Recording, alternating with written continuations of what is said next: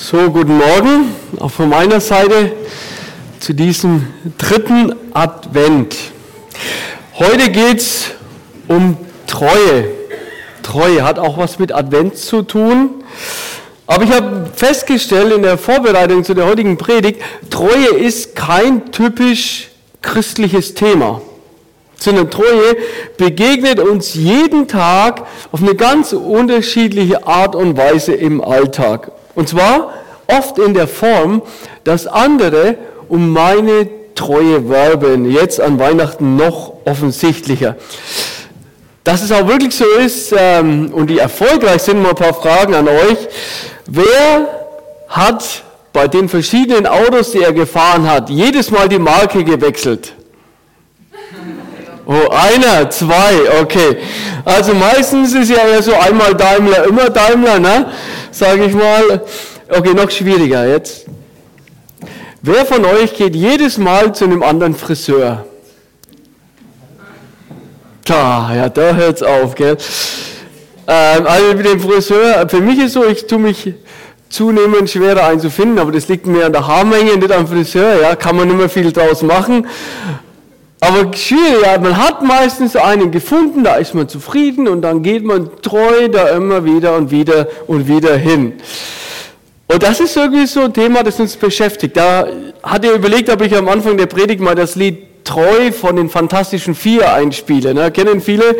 Da geht es auch um das Thema, wie bindet sie als Band ihre Fans an sich, dass die treu bleiben. Und der VfB hat auch das Logo furchtlos und treu. Tabellenletzter, also schwierig jetzt wieder Treue, gell? Da wird es jetzt richtig hier beim VfB, für die VfB-Fans, ja. Aber Treue ist wirklich ein großes Thema und viele Berufe haben damit zu tun. Vielleicht ihr sogar in eurem Beruf mit Kundenzufriedenheit. Da bist du jetzt vielleicht im Vertrieb und was macht man dann so als Vertriebler vor Weihnachten? Dann bringt man bei den Kunden noch die Flasche Sekt vorbei, ne? das kleine Weihnachtsgeschenk, damit der Kunde zufrieden ist. Und äh, beim Supermarkt, da gibt es ja dann die Treuepunkte, damit man wiederkommt. Und man ist sehr bemüht. Mir ist es vor einiger Zeit mal nochmal aufgefallen, äh, wie, wie das da im Supermarkt inzwischen läuft. Manchmal muss man ja einkaufen gehen und dann gibt es ja immer so ganz tricky Dinge, die zu kaufen sind. Und zwar eins davon ist für mich Hefe. Hefe zu kaufen ist immer ganz schwierig. Ja, wo ist die? Da läufst du diese Kühlregale fünfmal rauf und ab und es ist so ein ganz kleines Ding hier, ja. Wo sind die? Und irgendwann verzweifle ich auch immer schier und dann frage ich irgendeinen äh, Verkäuferin, Verkäufer in der Nähe. Und wie läuft es dann? Wenn du die fragst, wo ist die Hefe? Wie machen die das? Sagen ja, da schauen sie hin, im Regal links neben dem Käse da unten rein. Nein, wie läuft das? Sagen ja, komm, ich zeige es ihnen. Dann laufen die mit, lassen alles liegen, ihre Listen und was sie gerade einräumen. Sagen, hier, schauen Sie, da liegt die Hefe. Das hätte es früher noch, glaube ich, so nicht gegeben, aber inzwischen Standard. Kundenzufriedenheit, der Kunde ist König. Man will, dass der Kunde wieder treu zu uns zum Einkaufen kommt. Und vieles, also können jetzt da weiter und weiter machen. Treue ist ein großes Thema in unserem Alltag. Und ich dachte eigentlich hilfreich auch, die heutige Predigt besser zu verstehen, den Inhalt von der Treue besser nachzuvollziehen. Ein großes Thema Gottes, das er vorlebt und wir auch ein Teil davon sind in unserer Gottesbeziehung. Und einer, der das sehr deutlich und sehr stark thematisiert, ist der Prophet Hosea. Prophet Hosea, ich weiß nicht, wer damit vertraut ist, ein Prophet des Alten Testaments, einer dieser zwölf kleinen Propheten, die man so schwer findet. Ne? Manche haben ja nur, nur zwei Seiten und er hat ein paar mehr, das ist ein bisschen einfacher. Aber auf jeden Fall einer der kleinen Propheten. Er wurde Prophet, wie wir es wissen, äh, wie das wurde, keine Ahnung. Auf einmal ist er da. Alle wissen, er ist ein Prophet und er hat eine Botschaft zu bringen. Sein Vater kennt man noch, Beri, nicht Berli, sondern Beri. Und eine Zeit, in der Hosea hineinspricht, schwer nachzuvollziehen. Israel war geteilt in ein Nord- und Südreich, da gab es keinen, äh, keine Einheit mehr, also praktisch so oberhalb von Jerusalem war da die Grenze. Und in dem Nordreich, da war eine Sache damals üblich, da gab es keinen mehr, der an den lebendigen Gott der Bibel geglaubt hat. Das war irgendwie vorbei. Und zwar seit ungefähr 150 Jahren. Seit 150 Jahren wurde nicht mehr der Gott der Bibel thematisiert. Und es wurde politisch deswegen so gelöst. Ich habe mal so eine Grafik mitgebracht. Hier seht ihr das Südreich, ist das rote. Also so ähm, links ist das Mittelmeer, wenn der Urlaub macht. Rechts kommt nur Wüste. Und dann das Blaue oben ist die Grenze oberhalb von Jerusalem. Und das Problem war, die sind immer nach Jerusalem gepilgert in den Gottesdienst zum Tempel. Und es ist natürlich schwierig, weil dann kriegst du emotional dich nie von dem anderen Staat losgelöst. Und hatte der Jerobiam, der erste, die schlaue Idee, ich mache zwei eigene religiöse Zentren. Und dann nehmen wir das Kreuz ab hier, schrauben wir einfach das Kreuz weg und ersetzen das durch einen eigenen Gott.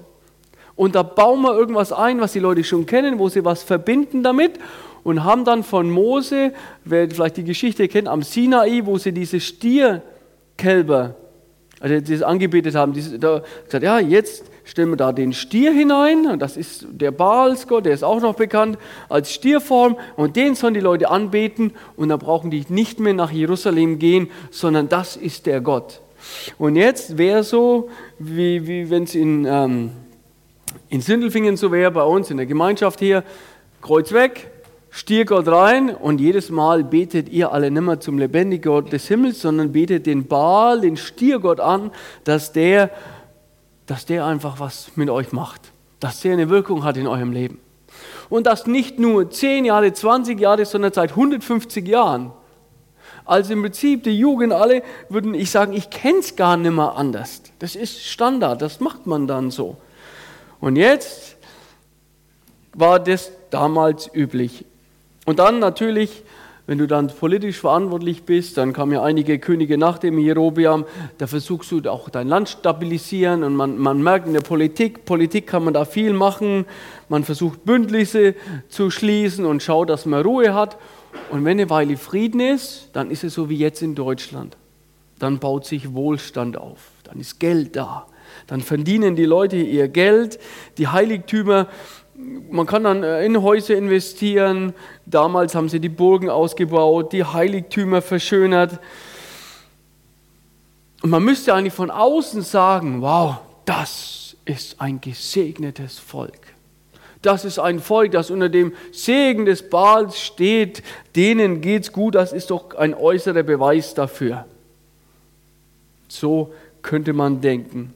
Und jetzt taucht immer wieder, gibt es da so ein paar unbequeme Leute. Und einer davon war der Hosea.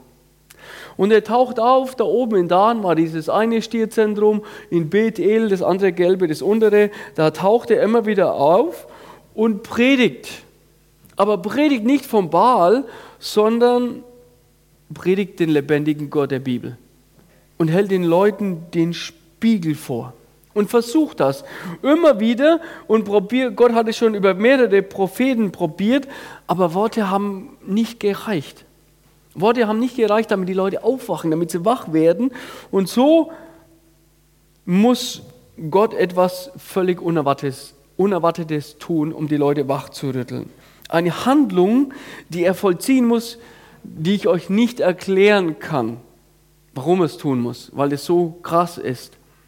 Er muss etwas tun und meine Interpretation ist nur die, er muss damit die Leute aufwecken und wachrütteln und packen. Leute, hallo, wacht mal auf, was geht bei euch hier vor? Und so erscheint Gottes Wort an den Propheten, das ist ja immer so, da spricht Gott zu den Propheten und der gibt die Sachen weiter.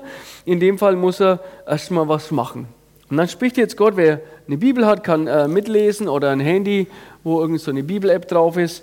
Jetzt Hosea 1, Kapitel 1, Vers 2. Und da heißt es, geh Hosea, nimm dir eine hurerische Frau und zeuge hurerische Kinder.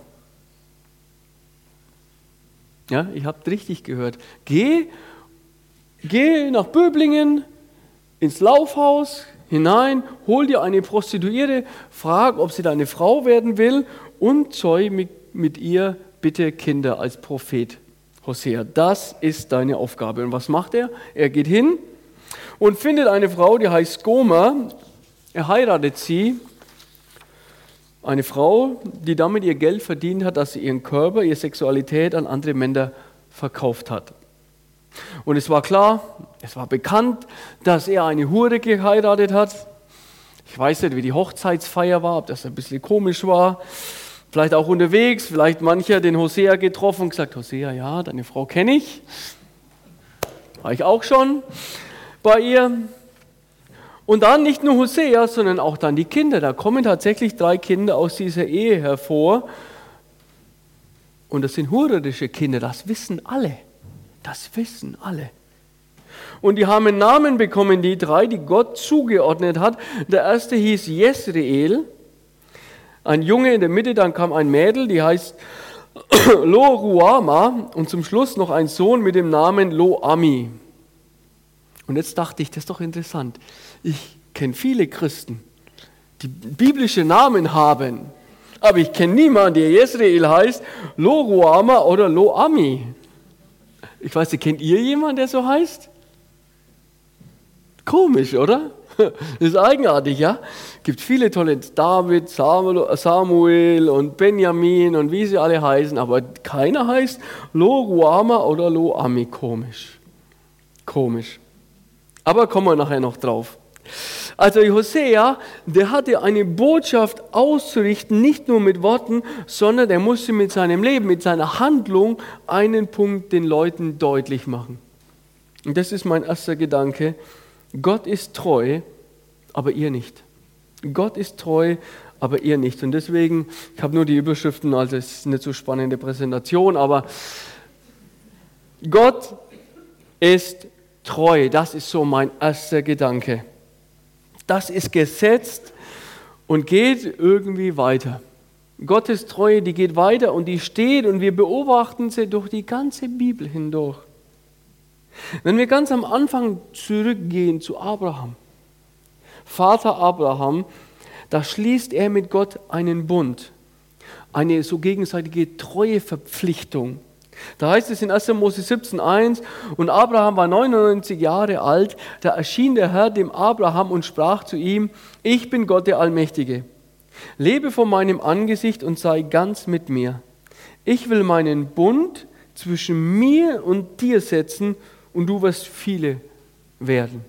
Also das sagt Gott, ich von mir aus werde einen Bund, eine gegenseitige Verpflichtung eingehen und der Abraham hat darauf reagiert. Bund, Treueversprechen kennen wir. Also in Dagesheim war es ganz enorm dieses Jahr. Fünf Hochzeiten. Von der Hochzeit hier gab es mindestens eine in, in Sindelfingen. Ne? Hochzeiten kennen wir und damit auch das Thema Bund. Ich will ein gegenseitiges Versprechen dir geben. Beide stehen dann vom Traualtar und schauen sich an. Ne? Und dann, ich mache dafür immer wieder jemanden trauen. Und dann stellt man diese fantastische Frage: Willst du mit ihm oder ihr leben und ihr treu bleiben, bis der Tod euch scheide? Dann antworte ja mit Gottes Hilfe. Das ist das, was eine Hochzeit ausmacht. Ich will mit dir durch dick und dünn gehen, bis ich alt und graut werde. Dieses treue Versprechen, das macht eine Hochzeit aus, eine Trauung. Und genauso hat Gott mit dem Abraham einen Bund geschlossen. Und den beobachten wir, der geht in der Bibel weiter. Wenn ihr dann anfangt, anfangt zu lesen, dann geht er über auf Mose und auf David und auf Samuel und dann geht er weiter und weiter und weiter. Und irgendwie dieser treue Bund Gottes an Israel, der besteht. Da wurden die Israeliten hineingeboren an diesem Privileg, wurden in diesen Bund hineingeboren, exklusiv. Und eine Sache war aber klar, dieser Bund, und das ist bei der Ehe eben auch so deutlich, dieser Bund ist exklusiv. Der kann nicht geteilt werden. Ich kann meine Liebe nicht teilen. Unter Mose wurde dieser Bund dann umrahmt und Hilfe gegeben und da sagt Gott, ich bin der Herr dein Gott, du sollst keine andere Götter haben neben mir. Du sollst nur mich haben. Das ist was Einzigartiges. Und bei der Ehe ist es genauso. Ich heirate nicht einen Menschen und sage, ich will dir treu bleiben, bis ich noch eine zweite, eine dritte, eine vierte, eine fünfte Frau oder Mann gefunden habe, sondern das ist auch was Exklusives. Und deswegen kann es mit der Ehe eigentlich recht gut verglichen werden. Und Jesus spitzt es im Neuen Testament auch nochmal zu, indem er sagt, zwei Aufträge hast du als Christ. Und der erste lautet, du sollst den Herrn, deinen Gott lieben, mit ganzem Herzen, mit ganzer Seele, mit deinem ganzen Verstand. Also da bleibt kein Hintertürchen für irgendwelche anderen Götter, sondern diese Beziehung mit Gott ist einfach was Einzigartiges. Und das ist auch eine Festlegung. Ist ja auch so bei einer Ehe. Ehe ist eigentlich auch sowas wie eine Festlegung. In dem Moment, wo ich heirate, sage ich, ich will diesen einen Menschen heiraten, auf den lege ich mich fest und damit schließe ich alle anderen möglichen Partner, die es auf dieser Welt noch gäbe für mich, aus. Da sage ich, sorry, das hätte was werden können mit uns auch, aber ich habe mich für die Frau entschieden, für meine Bunny. Und deswegen tut mir leid für euch. Oder umgekehrt, ja. Das ist so, das tut mir leid, ja. Ist eine Festlegung. Und es bedeutet dann auch, dass ich nicht ständig am Überlegen bin, war das die richtige die Alternativen und wäre das auch noch eine Idee gewesen, sondern eigentlich, nee, hör damit auf, darum zu denken, sondern konzentriere deine Energie und deine Liebe auf den einen Partner. Das ist eine Festlegung. Wir gehören zusammen und so war es bei Gott auch. Gott legt sich fest. Gott ist treu und sagt, meine Treue, die steht zu euch.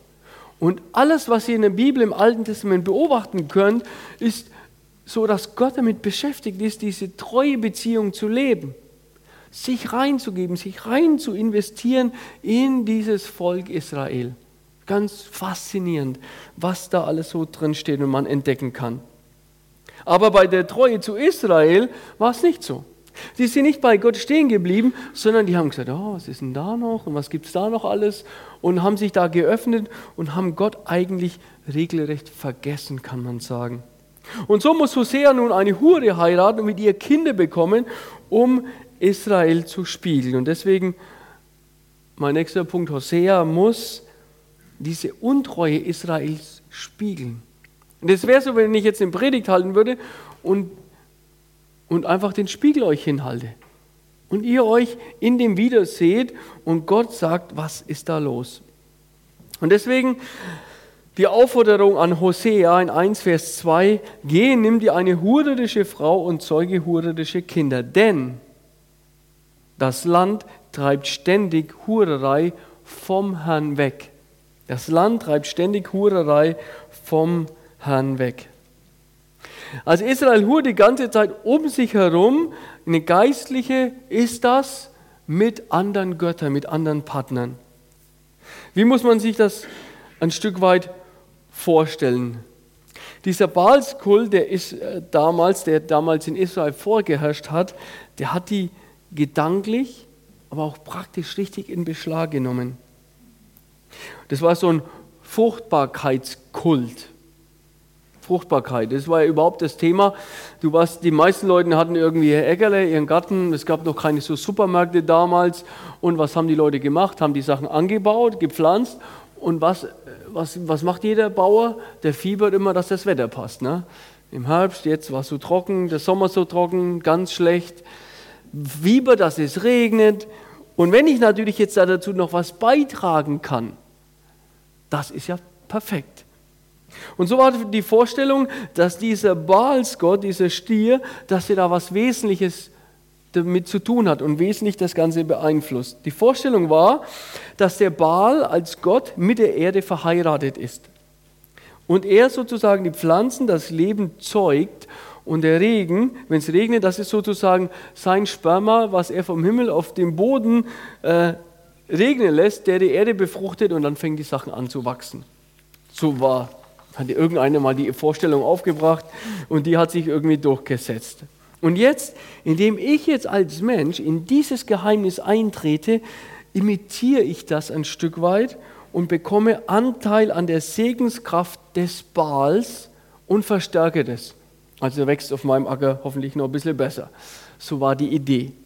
Und so gingen die Männer damals jetzt in diesen Baalstempel und in dem Baalstempel gab es so Baals Prostituierte. Also das waren Frauen, das war eine seriöse Geschichte, das waren anerkannte, akzeptierende Frauen, die da sozusagen äh, wie so ja, Balsprostituierte hießen die halt, die da da waren, da ging ich hinein, hatte mit ihr Verkehr und dann wurde so eine kosmische Harmonie hergestellt und das hat dann sozusagen dazu führen sollen, damit ich fruchtbar Kinder bekomme, mein Garten wächst und so weiter. Und der Baal hatte Zulauf und der, der hatte Israel dominiert. Wisst ihr, der war einfach da. Das war zum Anfassen, das war sinnlich und war seriös. War wirklich in der Gesellschaft akzeptiert. Und das war die Wirklichkeit, die einem begegnet ist. Die Hosea jeden Tag um sich herum erlebt hat. Die im Nordreich überall da war. Und letztlich diese Bindung an Gott, an Gott der Bibel, könnt euch natürlich vorstellen, was ist dann mit der noch? Was ist mit der noch? Da muss man sagen, ja, die existiert noch, aber nur auf dem Papier. Nur noch auf dem Papier. Die ist nur noch mit einer Unterschrift da, aber man sieht da nichts mehr davon. Was tut man dann? Was kann man da dagegen tun? Tja, die große Frage, die sich heute so an diesem Text eigentlich stellt, ist die Frage, wer ist eigentlich die Nummer eins in deinem Leben? Wer ist eigentlich die Nummer, große Nummer eins in deinem Leben? Und das ist die, die große Frage der kleinen Propheten eigentlich. Die zieht sich fast komplett durch. Und zu allen Zeiten immer wieder wird gefragt, wer ist die Nummer eins bei euch Israel? Ist es Gott oder ist es was anderes? Und da spricht er eine Realität an, die sich immer wieder beobachten lässt. Eine Realität, dass Menschen zum Glauben an den lebendigen Gott kommen, aber immer wieder in der Gefahr stehen, dass sie abhängen, untreu werden, dass sich irgendwie andere Dinge zwischen Gott und mir irgendwie dazwischen hineinschieben. Und dass wir vielleicht unsere Hoffnung, unser Vertrauen nicht auf ihn setzen, sondern auf was ganz anderes. Und diese, diese Sache mit dem Stier und mit dem Ball, das ist in vielen Ländern, ist es wirklich Realität. Wenn ich jetzt Missionar in Afrika wäre, zum Beispiel, da wäre das absolute Realität. Da gehen die Leute sonntags zum Teil im Gottesdienst und dann geht es wieder zum Heilungspriester, weil da irgendein Problem vorliegt, dann wird den Götzen geopfert und da ist es manchmal wirklich Realität. Jetzt in Deutschland ist ein bisschen eine Sondersituation, dachte ich. Wir haben ja eine lange christliche Traditionen da, da, seit Hunderten von Jahren und jetzt machen sich ja schon neue Religionen hier schon auch breit. Da gibt es äh, Buddhismus und Hinduismus und Islam. Aber ich habe bis jetzt kaum erlebt, dass der Islam oder irgendwas ein Christen vom christlichen Glauben weggezogen hat. Dass ein Christ zum Islam konvertiert ist, dass ein Christ ähm, Buddhist geworden ist oder, oder irgendwelche andere Sachen. Habe ich bis jetzt kaum erlebt muss ich ehrlich sagen. Aber uns habe ich so meine Beobachtung eher andere Sachen, die uns von Gott wegziehen. Und bei uns ist eher so das Thema auch Atheismus. Also so dieses, das ist ja alles eine Einbildung, das ist ja alles lächerlich. Und wenn du diesen Gott brauchst, der Gott der Bibel, dann bist du ein schwacher Mensch und hallo, du kriegst doch deine Sachen selber auf die Reihe, da brauchst du doch keinen Gott dazu. So ein Quatsch. Man sieht, dass manchmal Christen von Gott wegkommen, weil sich andere Sachen hineinstellen. Und manchmal ich selber und meine Leistung und mein Geld und meine Hobbys und viele andere Dinge, aber ganz oft auch einfach ich, ich selber. Und das ist mir deutlich geworden mal an einer Geschichte von Wilhelm Busch. Wilhelm Busch kennen vielleicht manche, also alter Nachkriegsprediger, der in Deutschland ganz viel äh, bewirkt hat. Und er hat mir so ein Beispiel von den Tübingen Weinbauern erzählt. Das ist mir mal richtig hängen geblieben. Und er sagt, jetzt im Herbst, wenn die Weinlese ist, dann werden da die Trauben abgeschnitten und dann zeigt sich ja immer, ob das ein guter Wein wird oder nicht. So die Weinkenner wissen ja, manche Jahrgänge waren top und manche so eher, ich glaube letztes Jahr mehr so Essig und so. Ähm, auf jeden Fall, wenn ein Jahr gut war, sagt er damals, da haben die Weinbauern gesagt, das war Eugens Gewächs.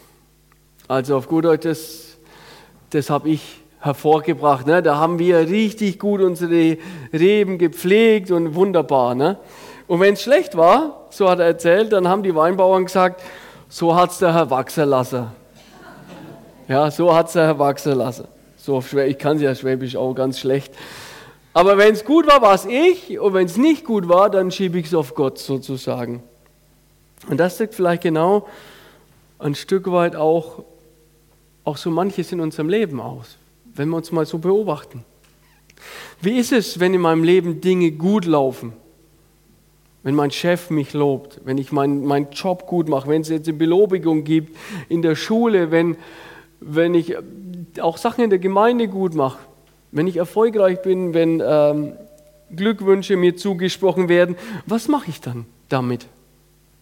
Nehme ich die ruhig entgegen, was ich ganz wichtig halte, dass ich wirklich mich auch daran drüber freue und, und, und merke, jetzt wachse ich dabei und werde immer größer, weil ich bin so toll, ich bin so gut, ich kann mehr und nächstes Jahr, da tun wir gleich die Ziele nochmal höher setzen und oder freue ich mich an diesem Lob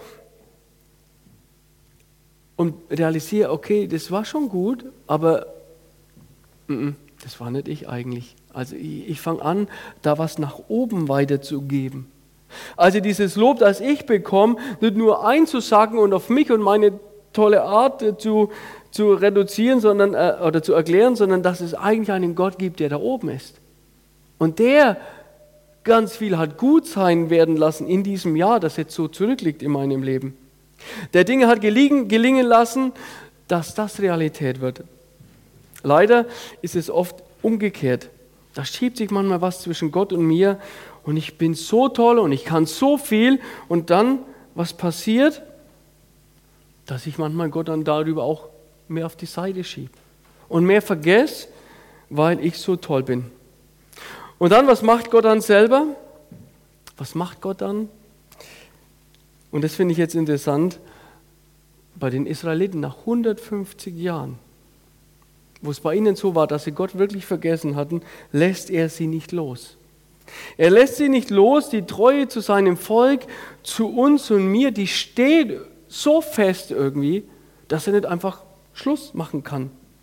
Dass er sich nicht einfach umdreht, sagt, du Leute, ich klopfe den Staub von meinen Füßen ab und die sind mir jetzt egal und ich gehe jetzt davon. Nein, sondern, sondern das macht er irgendwie nicht. Aber, aber Gott hat Frust. Aber Gott ist echt frustriert, das ist schon so. Und das zeigt sich im zweiten Kapitel des Hosea-Buches. Und das ist so ein Schmankerl für alle, die die Lust an Texten haben, die ein Sprachverständnis, die Sprache lieben. Es ist unglaublich, mal das zweite Kapitel des Hosea-Buches zu lesen. Das zweite Buch, da nimmt uns Gott jetzt mit in diesem zweiten Kapitel in eine Gerichtssituation. Mit Gericht sind wir gerade auch ein bisschen vertraut, ne? der NSU-Prozess und so kommt ja dauernd in den Nachrichten. Wir befinden uns im zweiten Kapitel in einem Gerichtssaal und da gibt es ja verschiedene, verschiedene Personen. Da ist ein Richter anwesend, der am Ende das Urteil spricht. Ganz klar, wer ist der Richter? Gott ist der Richter. Da gibt es eine Staatsanwaltschaft, die die Anklage vorträgt.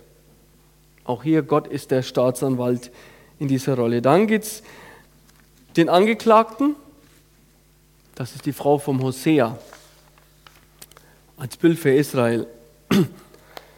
Und dann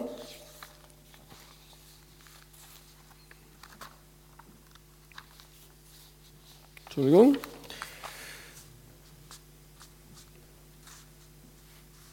Genau, das ist, ist praktisch für Israel. Und dann die Kinder, das sind eigentlich die Opfer, aber dadurch, dass sie an die Frau dranhängen, ist sie ein Teil von dem Volk.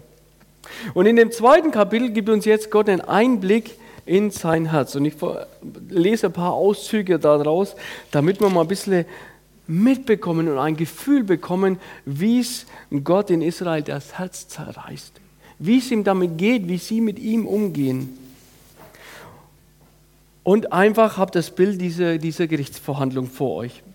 Und da schreibt jetzt Hosea, tretet in einen Rechtsstreit ein mit eurer Mutter. Redet, redet. Rechtet mit eurer Mutter, rechtet, denn sie ist nicht meine Frau und ich bin nicht ihr Mann, damit sie ihre Hurerei vor ihrem Gesicht entferne und ihren Ehebruch zwischen ihren Brüsten, damit ich sie nicht nackt ausziehe und sie hinstelle wie an dem Tag ihrer Geburt und sie, ich sie einer Wüste gleichmache und sie wie dürres Land werden lasse und sie vor Durst sterben werde.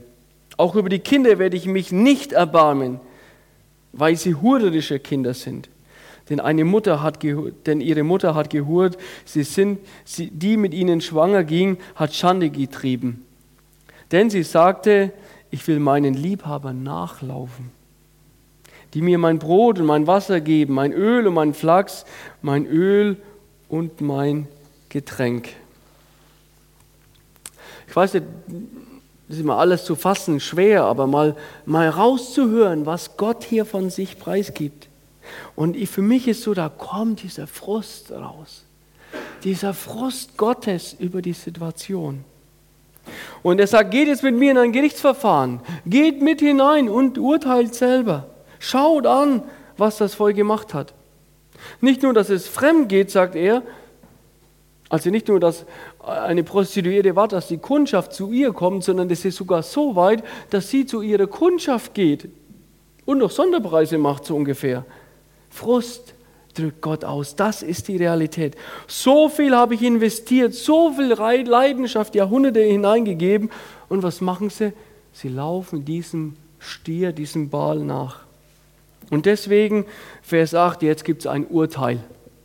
Und dann in dem Text, das Urteil wird begründet oder wird eingeläutet mit dem Wort darum. So, jetzt haben wir die Sache offengelegt, jetzt kommt das darum. Und deswegen sagt Gott darum, siehe, ich will ihren Weg mit Dornen verzäunen. Und ich will ihr eine Mauer errichten, dass sie ihre Pfade nicht finden kann. Dann wird sie ihren Liebhaber nachjagen und sie nicht erreichen und sie wird sie suchen und nicht finden. Dann wird sie sagen, ich will mich aufmachen und zu meinem ersten Mann zurückkehren, denn damals ging es mir besser als jetzt. Also Gott macht wirklich so ganz praktisch, wird er den Weg zu diesen Baals Heiligtümern, die überall rumstanden, versperren, dass sie die nicht mehr finden.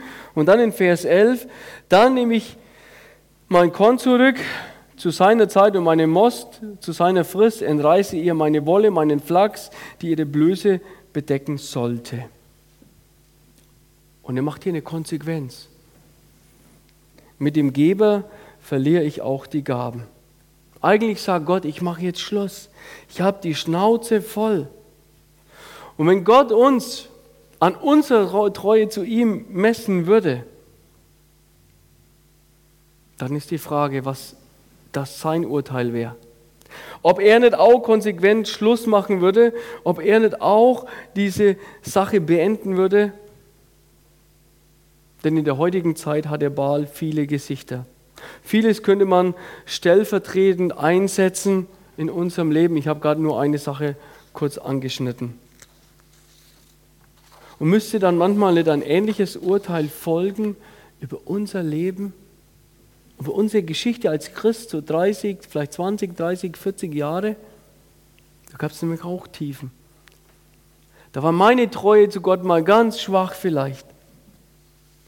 Und jetzt für mich der Schluss, keine Angst, ich bin auch bald am Ende. Jetzt gibt es eine unvorstellbare Wendung. Die kann ich euch auch nicht erklären. Nämlich jetzt mein dritter Punkt, Gott ist trotzdem treu. Das ist für mich heute unvorstellbar. In Kapitel 2, die Verse 18 bis 25 sagt Gott.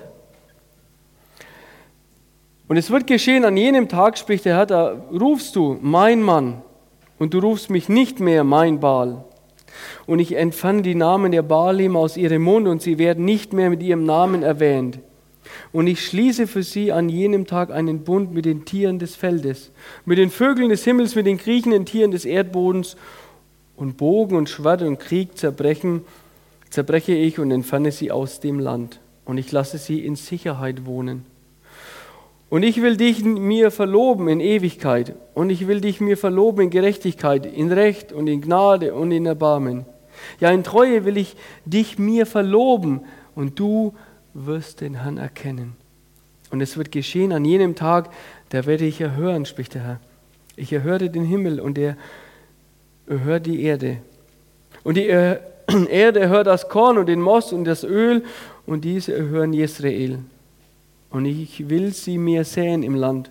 Und ich will mich über Loruama erbarmen und ich will mich über Loami sagen, du bist mein Volk. Und er wird sagen, du bist mein Gott. Das hört sich an wie so eine große Versöhnung, wisst ihr, wie so ein Streit von dem Ehepaar, wo sagen, du, ich will nichts mehr mit dir zu tun haben, es ist Schluss aus und plötzlich kippt's und plötzlich kommt da was zusammen. Am Ende sagt Gott, du bist mein Volk. Unvorstellbar. Meine Treue steht. Und ich finde es verrückt, wie Gott sich eigentlich die ganze Zeit in der Bibel, so kommt es einem vor, fast wie zum Hampelmann macht. Sich auf den Kopf stellt für die Leute, sagt, ich versuche alles irgendwie zu tun, damit ihr aufwacht. Und in Vers 8 spricht er davon, dass er die, dass er die Schleichwege zu den Baalsaltären kappen will dass er den Israeliten manchmal die Lebensgrundlage entziehen will. Mit welchem Ziel? Dass Leute wieder zurückkommen. Vielleicht, ich, ich will ja das Leben auch nicht so genau beurteilen, aber vielleicht war auch in deinem Leben mal eine Durststrecke da. Vielleicht mal eine Tiefe, vielleicht mal eine richtig schwere, schwere Situation, die Gott deswegen zugelassen hat, dass es dich wieder zu Gott zurückzieht, und das ist auch so eine komische Beobachtung. Wenn es uns schlecht geht, was machen wir? Laufen wir dann von Gott weg? In der Regel zieht das irgendwie uns zu Gott hin. Und so machte er es damals und vielleicht war im Rückblick auch in unserem Leben manche schwierige Situation eigentlich ein Gewinn, damit wir uns wieder zu Gott hingeführt haben. Und ich in der Ehe, in der Beziehung ist mancher Streit, mancher Konflikt wichtig oder mal entstanden, damit man danach wieder zusammenkommt. Und genial ist auf jeden Fall, dass Gott nicht wegschickt, sondern dass er die ganze Zeit mit diesen Armen dasteht und wartet, dass die Leute zu ihm zurückkommen. Und er macht aufmerksam, indem er dem Hosea diese Herausforderung gibt, die Hure zu heiraten. Und dann diese Kindesname noch ganz zum Schluss. Wisst ihr, Israel heißt Gott sät. Loruama heißt nicht erbarmen. Nicht erbarmen. Deswegen heißt auch keiner so. Und jetzt sagt Gott, aber ich will mich über dich erbarmen. Und Loami heißt nicht mein Volk. Und dann sagt Gott, nee, du bist mein Volk. So sollen die Kinder heißen. Ich will ihr Gott sein. Für mich es ist das Faszinierende, dass er heute noch immer der gleiche Gott ist und dass seine Treue immer noch steht über meinem Leben und dass er mich nicht aufgibt. Und dass es vielleicht auch Lebenssituationen mal gab oder geben wird, die er mal vielleicht zulässt, die wie gesagt vielleicht schwierig sind. Wo deutlich wird, dass ich mich vielleicht an die falschen Sicherheiten hänge in meinem Leben und er diese Sicherheiten vielleicht mal platzen lässt, damit ich dann wieder an dem zurückkehre, der wirklich meine Sicherheit ist, mein Heil, mein Gott, auf dem ich stehe. Für mich unvorstellbar diese Treue Gottes. Und wenn wir jetzt Weihnachten feiern und Advent feiern, was ist es anders? Das ist ein Ausdruck, das ist ein Zeichen von Gottes Treue. Weil wenn Gott nicht treu wäre, dann würde er nicht an Weihnachten auf die Welt kommen. Er würde nicht seinen Sohn schicken, dann würde er einfach sagen, Schluss aus mit dieser Welt, mit dieser Menschheit, wie er das schon zur Zeit Noah eigentlich schon so weit war, dann würde ich sagen, Schluss. Aber auch ein Ausdruck seiner Treue sagt, nein, jetzt werde ich Mensch, um zu den Menschen zu kommen, um sie zu suchen, damit mein Bund mit ihnen besteht. Amen. So, heute war es ein wenig länger. Ich hoffe, ihr könnt noch. Und jetzt äh, würde ich gerne noch beten und wer kann mal aufstehen, wer. Gut, Dankeschön. Großer Gott, ich, ich bin einfach begeistert dass ich an so einen Gott glauben darf. An so einen großen und gewaltigen Gott, der einfach treu ist, der absolut zuverlässig ist, dessen Treue so verbindlich steht. Und wenn ich die Propheten lese und bei Hosea lese, da bin ich ganz oft genau wie das Volk Israel. Und dann hängt die Beziehung zu dir an dir und nicht an mir. Mein Part ist oft so schwach. Und dann laufe ich manchmal genau in die andere Richtung und, und Dinge drängen sich zwischen mir und dir. Jesus Christus, und ich danke dir, dass du treu bist und dass du nicht loslässt und dass du hinterher gehst. Und dann baut meine ganze Beziehung zu dir auf und ich bitte dich, dass es so bleiben wird. Und und wenn es gerade vielleicht so eine Zeit ist, wo ich so am Weglaufen bin oder irgendwie so viel zwischen mir und dir steht, dann, dann lass es ausräumen. Lass Advent, lass Weihnachten werden. Lass du wieder ankommen in mein Leben, in mein Herzen. Nimm du wieder den Platz ein, den du haben willst. So dieses, du bist die Nummer eins in meinem Leben. Lass die Adventszeit da Realität werden. Amen.